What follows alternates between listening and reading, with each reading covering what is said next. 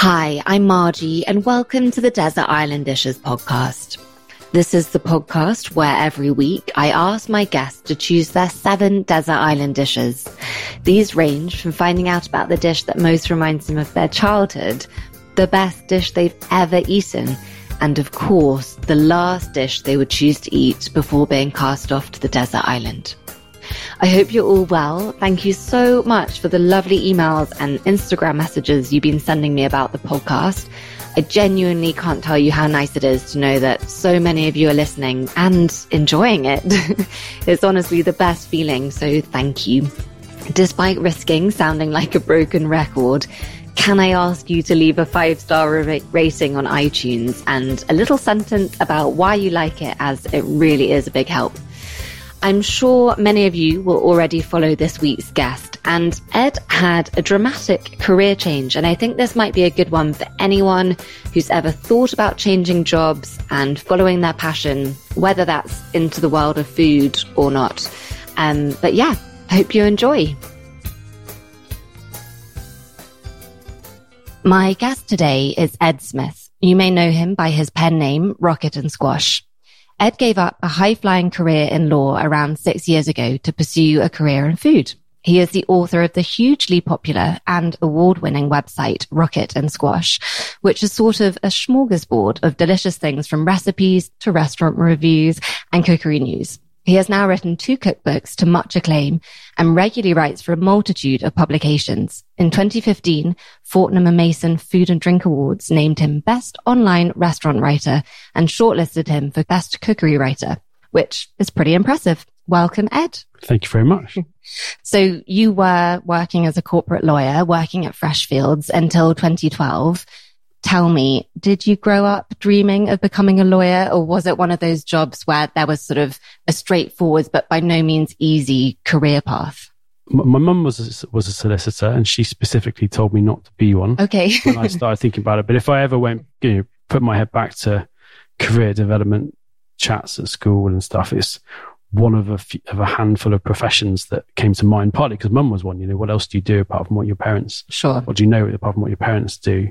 And yeah, I did quite well at school and well at university, and it just became an obvious career route. And one of the good things about law, which is, is a great career for those people that love the subject matter, is that there's this obvious career in there. You know, you, you work as a trainee and then you become a qualified lawyer and and you work up and up and then hopefully become a partner. That's the, that's what you expect. And I think I like to think I'm relatively creative in some things, but I'm also massively risk averse. Oh, really? And so that's probably why law stood out to me and, and, yeah. and rather than a bit more a left field career choice also it's, it's one of those things at university you can you can see you either study it as a degree or you do a master's and a sort of yeah there's a path that you can follow whereas lots of other careers are sort of how on earth do you get started exactly yeah it's it's um I think I wonder whether it's changed now. If I was sort of 20 years younger and people uh, coming out of university now are a bit more ambitious to their own thing and social media makes people think they can achieve anything rather than go on a career ladder like like I did, perhaps it would have been different. I, I don't no idea. Yeah, that's so true. There have been such big changes. I wonder whether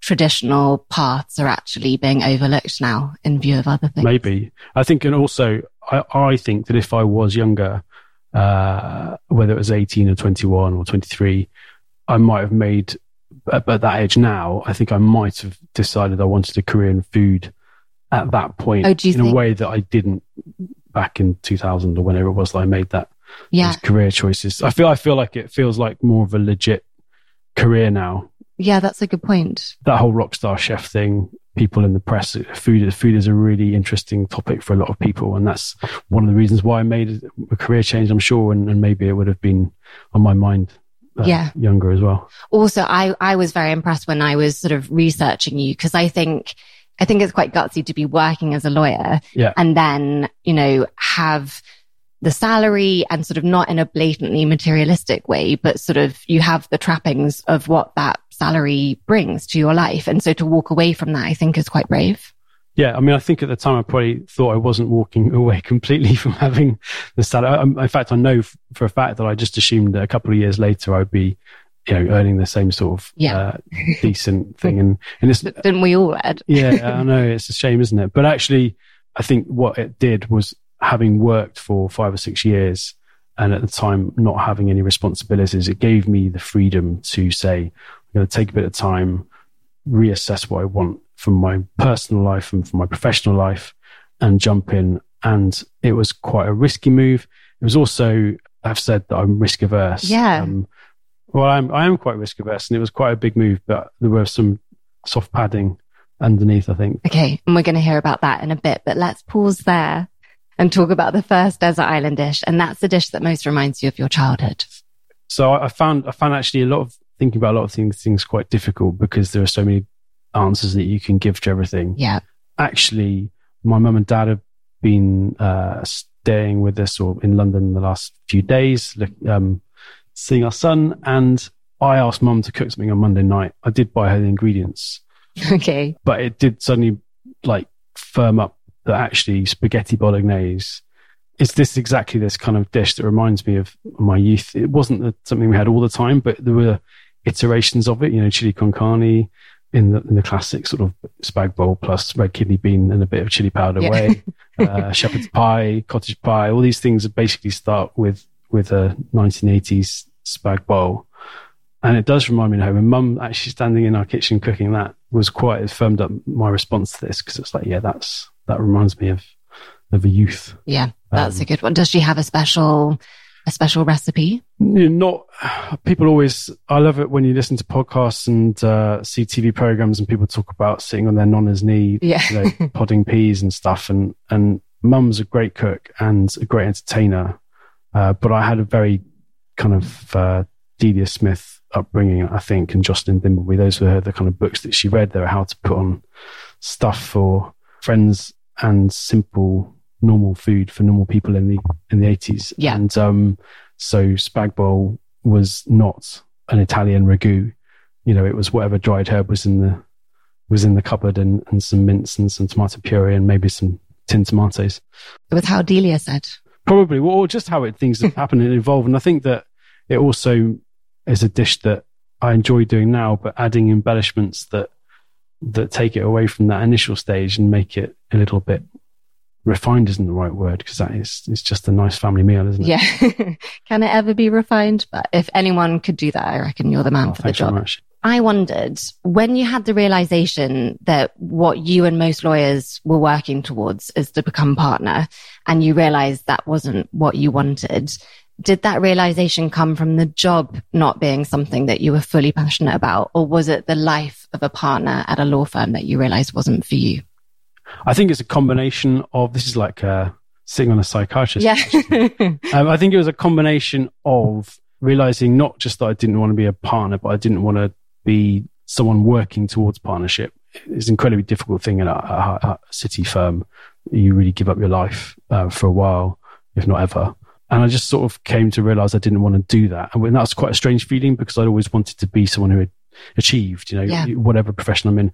But at the same time, I, I sort of came to realization that I did want to do well at whatever I did and that whatever you do, you have to work hard. So it wasn't a question of not working hard.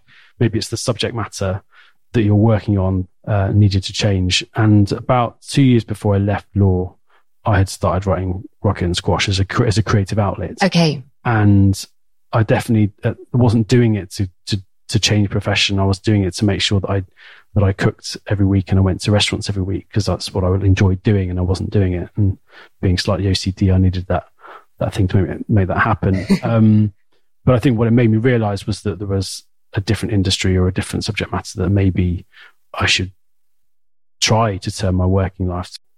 Yeah. So it, uh, yeah, that's such a good point. You're not, afraid of hard work and and it's nothing to do with that. It's just if you're going to be working that hard it might as well be towards something that you're yeah and there's a, there's a whole load of things. It's not it's you know lots of my, most of my friends are still lawyers and i don't see anything wrong with that if they enjoy what they're doing. Yeah. And i just didn't want to spend my life doing financial re- regulatory reviews. And uh, what? They sound so interesting they're, they're a lot of fun for some people. And also but it's also it's a service industry it's a service industry for people with very high demands and I think that just sort of made me wonder whether there's something I could do that's a bit more creative. Yeah. And, and that dreaded phrase, work life balance. I wondered working for yourself. Do you find that you're actually working as much as you work? Oh, I mean, that's the thing is I, I'm, I'm almost certainly working as hard, if not harder, than I ever worked Yeah. in my 70 hour weeks as a corporate lawyer. Like the, um, I I haven't had a weekend for a long time, partly because I made it, dug my own grave with doing something that re- involved uh, reviewing the weekend papers. For, Oh, yes. For a, for a blog post every Monday, but also just because when you're self-employed, you you are your accounts office, your HR, your your PR department, and everything else in between. You can never really stop working. And my nature is that I can't really switch off thinking what el- else I could be doing Yeah. When in fact stressful. I should be having a holiday or a weekend. So I failed. No, we won't phrase it like that. Let's talk about the second desert island dish. And that's the first dish that you learned to cook. Which could probably have been spaghetti bolognese as well. But no, I think actually I couldn't tell you the very first dish I cooked or, you know, what I helped mum with first. But I'm one of four boys and I realized at quite, I reckon quite an early age that if I helped mum with the Sunday lunch, I didn't have to set the table. I didn't have to do the washing up. Ah, yeah. So that's why I gravitated towards the stove. it's a good reason. And I suspect that as well as helping mum, you know, occasionally make crumbles or whatever the pudding was, I'm pretty certain I took control of gravy early on. I mean, that's a key Well, component. it is. It's essential Yeah. to a to a good roast. Yeah. Yeah. So I think you know w- when I say the first thing I ever made, initially that would have been you know mum's way was a bit of bisto and the there's the boiling water from the carrots or something like that. But I think that it sort of I evolved that over time and taught myself how to make gravy with flour and and, and the stock from the chicken and, and, and evolved it after reading books and watching TV and and um, by then I'm sure I've cooked lots of other things, but the gravy thing is always, it was always my role, I think, and really quite a, a small effort comparative to to having to do the washing up. yeah. And it's one of those things that's kind of a small effort, but big reward in terms of everyone always talks about the gravy, don't they? Exactly, exactly. So as you said, you started your blog when you were still working as a lawyer. And I love that you say that you first wrote it anonymously. Tell us a bit more about that. yeah, well, I started writing it when I was, I think I must have qualified as a as a solicitor. So I've been at the firm for a few years already, and you know, and technically grown up, you know, and I just felt that this was in the peak age of of restaurant blogging in London. It's sort of 20, 2009, 2010. All the newspaper critics were really worried about these people writing online, taking their jobs and their influence. Um, all the all the restaurants were jumping on bloggers as this really important thing without really knowing who was reading it, if anyone was reading it. But it was for a certain section of people quite interesting media. And I think for whatever reason, I thought I'm not going to put my name on. it. I didn't really want anyone at work to know that I was doing that, as if anyone would be reading it. I mean, It may have been. but uh, so I, yeah, I just thought ano- anonymity was one thing that was appropriate, and also I, I think that many people who have blogs and and now that's probably Instagram are kind of, and I count myself in this, kind of introverted extroverts. okay. So of course there are people who want to promote themselves from day one, but I think a lot of people are able to sit behind a, laptop or a, or a phone and project a version of themselves that maybe they have never been quite so comfortable with in person. That's so and interesting. um, I'm sure that was one of the reasons why I was anonymous as well. I like to think I've got an opinion, but I, I'm not going to stand on a on a stage and shout it without people wanting to telling me they want to hear it already. And I think that's and yeah, that's Yeah, because that is I- quite a scary thing to do, isn't it? Because you could, it could be embarrassing and go wrong. yeah that's yeah also just it's um like I said, I think I, I do I do think there's a there's an element of of not of just what there's a safety behind a computer screen or, or or a phone that means that people can be something slightly different to what they're used to being in normal life. Definitely. And, and I guess the written word, you can, yeah, be a version of yourself. I was relatively unusual as a 28 year old man Okay. blogging about food uh, in 2010. I think I'm right in saying that the majority of people around then were female doing Mm. that. And I was maybe conscious of that. I don't know why, uh, but certainly when I uh, came out and put my name on the uh, uh, on the blog, a number of people were very surprised that I was male. Because of how you'd written it, or just merely by the fact that you had a blog. I think probably I think a bit of everything. There's an assumption, I- but I think mostly an assumption that someone who's got a blog that's named after two vegetables, that's all white and quite calm, that is a food blog. Full stop. is possibly female. I mean, there were plenty of opportunities if had they read all my stuff to find out that I was male. I was Yeah. not that anonymous. It was, um, it was interesting that that was a reaction of a lot of people, either that they thought that I was uh, a lot older or female. That's very interesting. I don't really know what to say about that. I know. I don't think it means anything. I don't think it means anything at all, but it's uh, uh, linked to the anonymity. So you did leave your job and you went to study at Westminster Catering College for Yep. six months. Was it important to you to get some proper training or was it more a bit of a chance to get some breathing space and figure out what your next move would be? both of those things. I think that I wanted to, I intended to write a business plan whilst at catering college. And I was like, yeah, I'm going to start a scalable food business, I sell it for 50 million pounds in four years' time. And I'm just going to write that business plan now because I haven't had a chance to do that whilst working. Obviously, that didn't happen.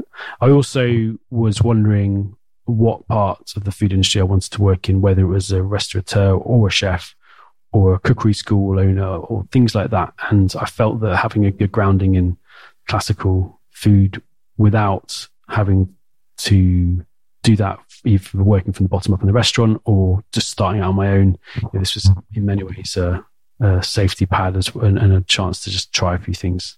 Yeah. Cause as you say, deciding that you want to do something in food is quite a broad bracket Oh, yeah. and it's sort of the first step. But then as Yeah. you say, what are you actually going to do within? And, and uh, in, in a way, it was me painting over the fact that I hadn't really j- decided what I wanted to do. It's like, hey, mum, look, I'm leaving my job and I'm going to catering college. Uh, I've made that firm decision, but it didn't actually mean I knew what I was going to do. I still don't know what I'm going to do. Yeah, no, it's a very useful tool to be able to tell other people you're doing it. I just remember at cookery school having this sort of dawning realization that maybe that was how I was meant to feel whilst I was doing my actual degree, where I was sort of excited every morning to learn what they were going to Right. teach me. Yeah, yeah, nice. That is not how I felt at university. So let's move on to the third desert island dish. And that's the best dish that you've ever eaten.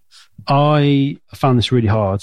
I'm quite, I think I've got a good memory, but I think I eat a lot of good food. And I don't mm-hmm. think that I can identify a single dish or even meal that was like the best moment. There are a few like highlights, and they often come to thinking about it. They're often from traveling abroad or going to restaurants abroad on a specific kind of foodie pilgrimages. There's a whole baked celeriac dish at this place called Daniel Berlin Ooh. in Skåne, which is in southern Sweden, which was amazing. But it wasn't the best thing I've ever tasted. And actually, I'm not sure that the best thing I've ever tasted isn't in Britain. And, and I was thinking about it more that in the last few years, I've definitely had some incredible um, pieces of of meat, like uh, aged beef cooked over over flames and just to perfection. The taste of of the most bovine thing you can imagine, and grass, and all the smoke and everything else in between, and the marbling's amazing, and it's that kind of thing that I think sticks out now. And um, based in Cornwall called Coombeshead Farm, Mhm. which is brilliant. And Tommy Adams there raises his own pigs. And I remember having a Mangalitsa, which is a breed of pig loin, which was unlike any other pork I've had before. And so it's that kind of thing. Also cured meats, like I could sit eating jamón from Spain, uh, wherever you have it, whether it's in a restaurant or a market. It's um, that kind of thing is memorable. Yeah, I actually saw you post some mortadella know. earlier on I've your got- I actually have Instagram. Good meats here if you like some. so you say that back in the back of your mind, you thought maybe you would start a product based food business. If you were going back in time, is there anything that you would do differently? What in, in life generally or No. about food? Sorry, that was quite a general question. When you left your legal job right. and you embarked on this new career, you say you didn't have a business plan. Is that something, would you have gone back and maybe figured that out? I mean, that's definitely a piece of advice I've given other people, whether I actually would have done it. There are, there are times, sometimes I think, you know, actually, I, I worked in some restaurants after catering college, just briefly, really, as stages. Um, but because I felt I was already older than most people starting out and I didn't necessarily want to be a restaurant chef, I didn't carry on with that. And there were times when I thought maybe actually I should have worked for two or three years as a restaurant chef, but I was probably felt I was in a rush to go somewhere that I didn't know where I wanted that to be yeah. so I didn't. Um, and um, and then there were times when I think, well, maybe, maybe I shouldn't have carried on writing a website. I should have done that serious thing and started a business. But then, you know, things happen, and and uh, I I don't have too many complaints about what. No, no, you can't. You can't regret the website. The website's amazing. Let's move on to the fourth desert island dish, and that's your favorite sandwich. I'm going to give another non-straight answer okay. to this, if that's okay, because uh, I think all sandwiches are good. I concur. So long, so long as they're made freshly and with love. We're using good bread, and that doesn't need to be sourdough. It could be focaccia, or it could be just really nice fresh sandwich loaf. But I, I don't know. I see. Have you seen the film Chef? Yes. And there's a moment in there where he makes a cheese toastie. Oh yes. Which takes about four or five minutes, and it's you know really really kind of considered grilling of a cheese sandwich. Uh, and then he gives it to his son, who just like takes a bite, and doesn't care. And uh, but I really identify with that moment, um, not with the, the, son not caring, but with um, with taking the time over making the sandwich. And I think that that that's the kind of thing I want. And the sandwich has got to have like it's got to have a, a flavor that goes beyond the bread and lasts. So whether it's a really strong cheddar or a really strong ham or something fishy, but also something crunchy and something acidic. And you know, I, I'm pretty happy to have quite a lot of sandwiches, but if those elements, good bread, good good like key filling, and then something piquant and crunchy in it, then that's a that's a good sandwich. Yeah, that sounds good. if you ha- if you were at a motorway service station, okay, yeah, and you had to get a sandwich, what kind of shop? Well, if I was at a motorway service station, then the options are limited, and I would go for the the simplest thing. Okay, so like a ham and cheese. Okay, you, know, you can't that's you can't really go badly wrong with that, and probably buy a bag of crisps. Okay, so uh, to put in there as well.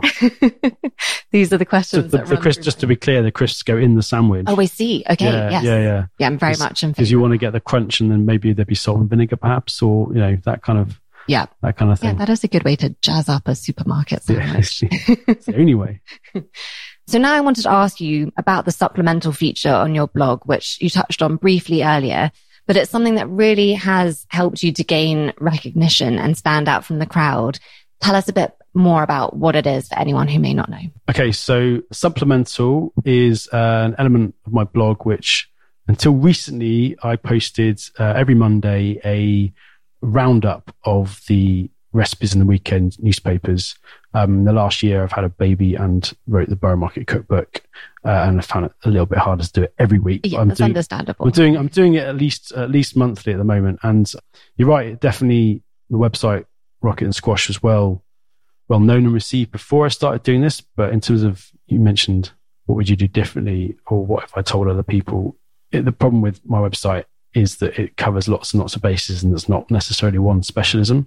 And I think that supplemental became a thing that it was known for because no one else was doing it, um, and it's a useful tool for people who love recipes to to see that four or five newspapers are distilled and all their supplements over the weekend are distilled into one page where they can they can click on through to the recipes that sound interesting to them. I'm not always complimentary, although generally I am. Uh, yeah, generally you are. Yeah, I, th- I would prefer to see the positives and things. Yeah. um, but uh, yeah, it's it's basically became a a nice sort of review of, of things for people to, to click through. It's such a useful thing because, yeah, unless you sort of subscribe to all the papers, it's hard to see all of those recipes. Well, I mean, having not done it, now I don't do it every weekend. I now see how many things when I then round, you know, sum it all up and three or four weeks later, there's a lot that you miss. And it's on the one hand, the papers were never originally designed for you to see every single thing. You, typically, mm, they, they only want you to be you know, the Telegraph would only ever want Telegraph readers to read their, their stuff, and, and, and it wouldn't matter that the week later someone else would do the same sort of recipe. But in the age of the internet, things changed a yeah. bit, and Can't get away with we all we all we all click through to lots of things.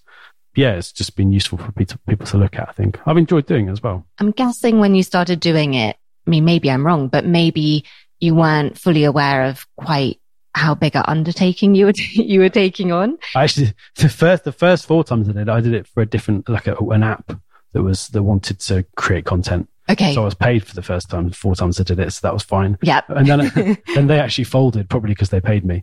Uh, and I just thought actually this is quite a good idea, and uh, it probably extended itself over time. It's actually gone up and down in size. The, for the first few years, the Independent, the Independent on Sunday had a bigger food outlet than they do now and uh, different papers sort of change their food content I have changed their food content quite a bit over the last four years.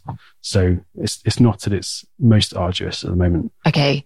And it's it's it's a really unique thing. I don't I don't know if anyone else is is doing that kind of thing, but I, I guess it gives you quite a unique insight into food trends and and, and what's happening. I'm, I'm sure that over the last, I think I've done it for four years, maybe more. It's given me definitely an oversight of not just the food that the newspaper supplements writers are are generating and thinking about, and and and maybe you can see if they read each other's stuff and it affects that, but also quite a lot of the content in papers at the moment is cookbook material, so yes. extracts from cookbooks, and and then also chefs trying to get press, so their their PRs will will will offer extracts of their recipes to the papers as well. So you do really get quite a, a glimpse at what the trendsetters and or the sort of first followers of trends are doing. I don't know what that makes me and whether how much that has affected what I cook. Mm. There's never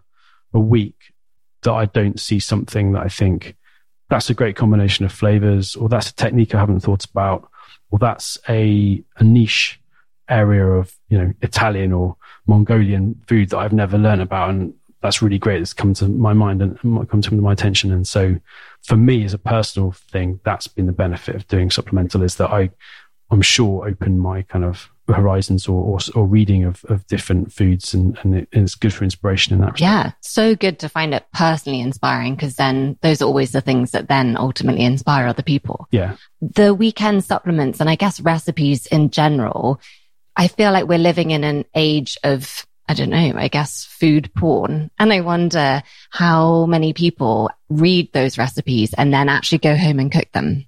I don't know anyone who's done the actual statistical analysis study, wouldn't it? it? Well, yeah, it would either be good or depressing. Yeah. um, but it's, I think more people cook from rest, from supplement, like the weekend supplements than you might think. Okay. I suspect actually more people cook from the weekend papers than they do from cookbooks. Mm, yeah, that's true. I, I asked that because a while ago I came across something that Nicola Humble wrote in her book, Culinary Pleasures, where she told a story of how some publishers put out a recipe which extraordinarily used a combination of flavors when used together were poisonous. And so they completely panicked, recalled, you know, as many copies as they could, but there were, there were copies out there that they couldn't do anything about. So they kind of just sat by the phone waiting for, I guess, no dead, one's ever yeah, died. dead bodies to arrive and no one, yeah. no one rang, no one died. And so no one had cooked from it, which I thought was really interesting. Uh, yeah. kind of the second worst scenario. I, I think, I think that, you know, we, we all know that as a whole, the population of Britain certainly tends towards convenience, and whether that's picking up a convenience meal or doing something that they do all the, that they make all the time and I, you know, I do that as well. Whenever I finish a cookbook, I spend two weeks having jack potato and cheese, or, or spaghetti bolognese, or just stuff that's really like you goes right back to your roots of, of, yeah. of not trying.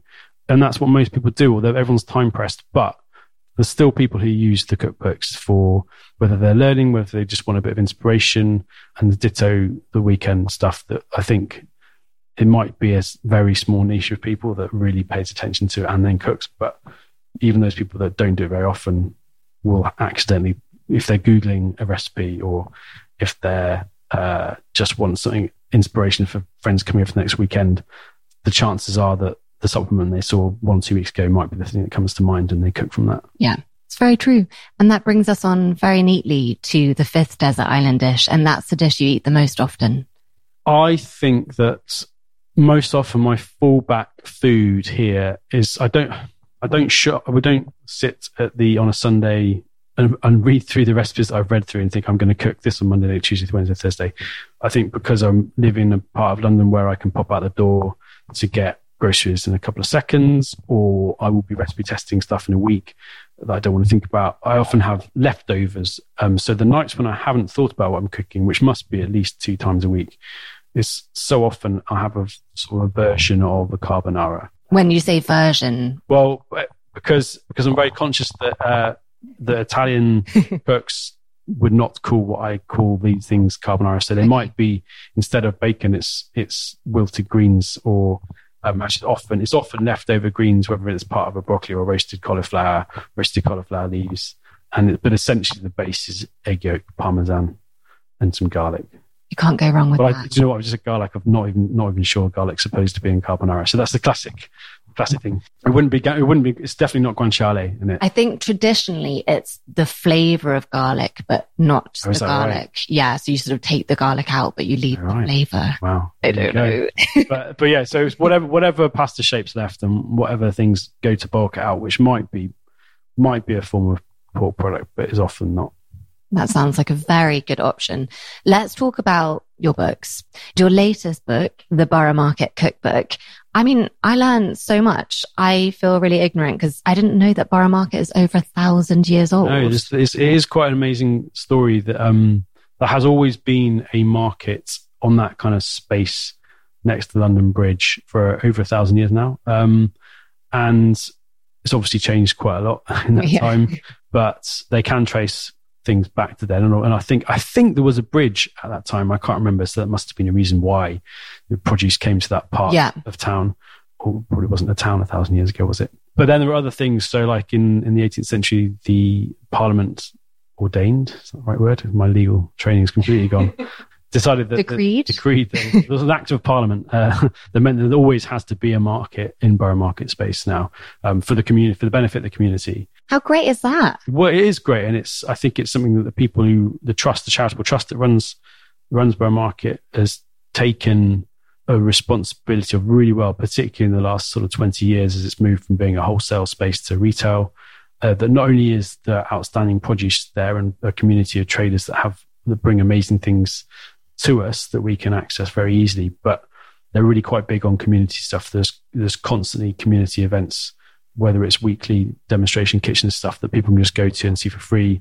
There are kids that come and learn how to be market stall traders. They even grow. They, there's a various schools in the area grow produce and then once every few months come and sell it on a lunchtime. That's and all these like sort of seven year olds sort of shouting you to buy Oh my god buy their pumpkins and try and undersell each other. It's quite fun. That's adorable. So it's, they, they really um, and that's just a, a snapshot of some of the community things that happen there. But part of the reason for that is that it's ordained that they have to run a community there, commu- uh, market there for the benefit of the community. That's so interesting. And yeah, there are 12 million visitors every year. I think I think it might be 16 million. I don't know. It's, it, there's a there's a Well, Ed, you wrote in the book it was 12. did I? that might be that might, might be one of the essays that wasn't written by me. Uh, but anyway, the point there is that there are a lot of people that come through Borough Market every year, and that's um, It's a lot. undisputable. It's um, it's a it's it's it's a proper marketplace. You know, it's a meeting place for people Yeah. and produce. Yeah. And, and the book is a real triumph. It's got recipes and inspiration, but it also tells a really lovely story throughout the year. It's not a typical recipe book, but it must have taken a lot of work and a lot of time to put together. How long did it take you? I've been writing Borough Market for the last six years. Uh, it was my first, I think, ever professional commission as a food writer was was from Borough Market for their website, and then subsequently their magazine called Market Life, which is great, and it's my most regular thing too. So the book took me a period of time in 2017, but I've been in and around the market constantly for a long time, well, six years, constantly meeting the traders and writing about produce and writing recipes that kind of meet the the values of, of borough and, and, and seasonal cooking and seasonal market shopping. So yeah, it took a certain amount of time, but I've probably invested quite a lot of other Yeah. time in, in the place as well. Yeah. In a way, it's sort of been mulling over Yeah, for definitely, a- definitely. longer than when you actually wrote it. We're on to the sixth desert island dish, and that's your go-to dinner party dish. Unfortunately, because I now do so much recipe testing and recipe development, I don't get to cook the same one thing all the time. Yeah. So my actual go-to dinner party dish is the dish that I'm supposed to be testing that week for people or for whatever cookbook. So actually last year in particular, lots of people got to taste the stuff that was coming in the Borough book, okay. um, which was good for them and good for me. Now, has that ever gone wrong? Because an idea of recipe testing is presumably that sometimes, you know, it might not work exactly as you want. So has anyone ever had to eat sort of a Bridget Jones blue soup situation? I don't think there's ever been anything quite as bad as Bridget's cooking. Although she's a, you know, she, to she lives at Borough Market, doesn't Well, she? She's, exactly. uh, It was a very good reference. friend of the market. um, interestingly, I did. There's a there's a recipe in the book which I think is a really nice autumnal one for malfatti, which uh, means badly shapen. And it's the kind of pastaless ricotta pasta, Oh yeah, a bit like gnudi, Okay, yeah, nudie. but the name malfatti means badly shapen, so you, you don't have to make them look good. Ideal. Um, however, and that's with wild mushrooms and brown butter and sage. It's really nice. When I did those for the first times, I think I might have tested three different versions on the same night for um, a writer called Olia Hercules oh yeah. and uh, uh, now husband Joe, who photographed my first book, and uh, Olia's son uh, Sasha. And Sasha was about six, I think, and didn't like the food. Oh no.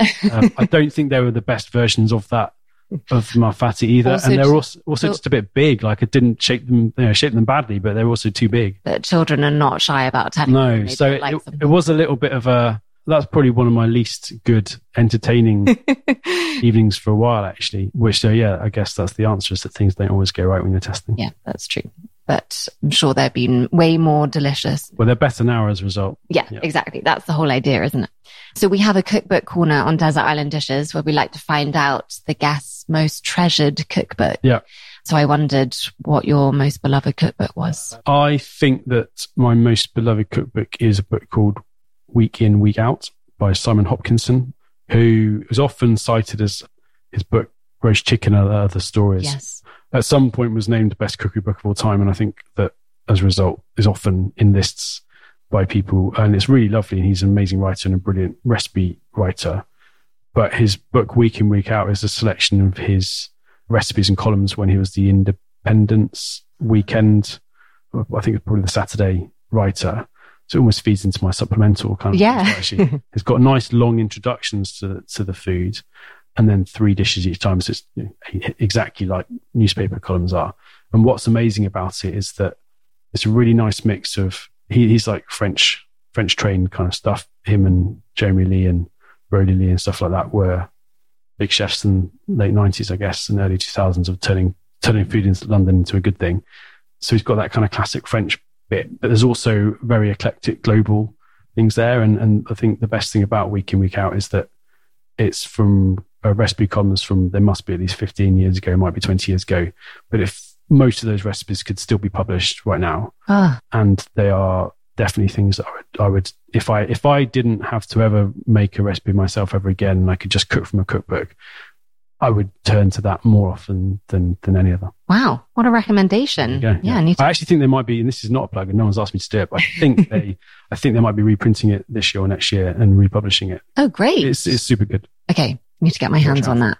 We're on to the final desert island dish of the day, and that's the last dish you would choose to eat before being cast off to the desert island. Can I give another non-straight answer? I'm can, very can, lenient. Can it can it be a last meal? Yes. Yes, of course. Yeah. So I would start with. I know it's a desert island, so the sea is there. Yeah. But there are a particular type of anchovies that I would really miss. okay. called um, the Cantabrian anchovies called Don Bocarte. If you ever you see really expensive anchovies on a menu, possibly those, Okay. and just with some really good bread and some sherry. And then I would have again fishy thing, but you know, um, carabineros, the very red prawns. There's a place in Portugal in Lisbon called Cerveceria. That's not how you say it, Cervejaria, uh, Ramiro, and he's got these amazing red prawns just cooked on, on a plancha with loads of salt, and you suck out all the juice from the head, and they're delicious. I'd then probably have a good piece of aged beef cooked nicely. Beef isn't my favorite meat, meat but I think that I don't know. I think if I'm going onto an island, I might might miss it Yeah. with tomato tonato. Yes. Good, really good leaves from a nice, you know, lots of tasty different leaves that taste of of you know something would be lemony like sorrel, and there'd be some mustard leaves and other bits in there, and maybe some potatoes. I'd have a cheese course. I'm I've loving the this. sound of this. I'd have a cheese. I'd have Comte, some aged Comte uh, with uh. Vin Jaune, how do you say that? Which is that kind of fortified wine from the Jura, which is probably the greatest pairing in all of food and wine. That's a big claim. It's amazing. It's if you ever get the chance to have really good aged Comte and, and Vin Jaune, you've got to take it. Okay. And then I would finish with a very small, thin slice of a dark bitter chocolate tart and have a coffee with it as well. Wow. That sounds amazing. I'm definitely going to be joining you. Thank you so much for letting us hear your desert island dishes. Thanks for having me. Anyone who enjoys a crisp sandwich is someone who's a good egg in my book. Here ends another delicious day of Desert Island Dishes. If you're listening and you haven't yet left a review, now's your chance. Thank you so much for listening. Don't forget to go to the website desertislanddishes.co for the full list of episodes plus the recipes I've created inspired by each episode. Loads more recipes, supermarket snoops, fridge files. It's all going on there. and do come over and say hi on Instagram. I'm Margie Nomura. And tell all your friends. The more the merrier. Thanks so much for listening and see you next week. Bye.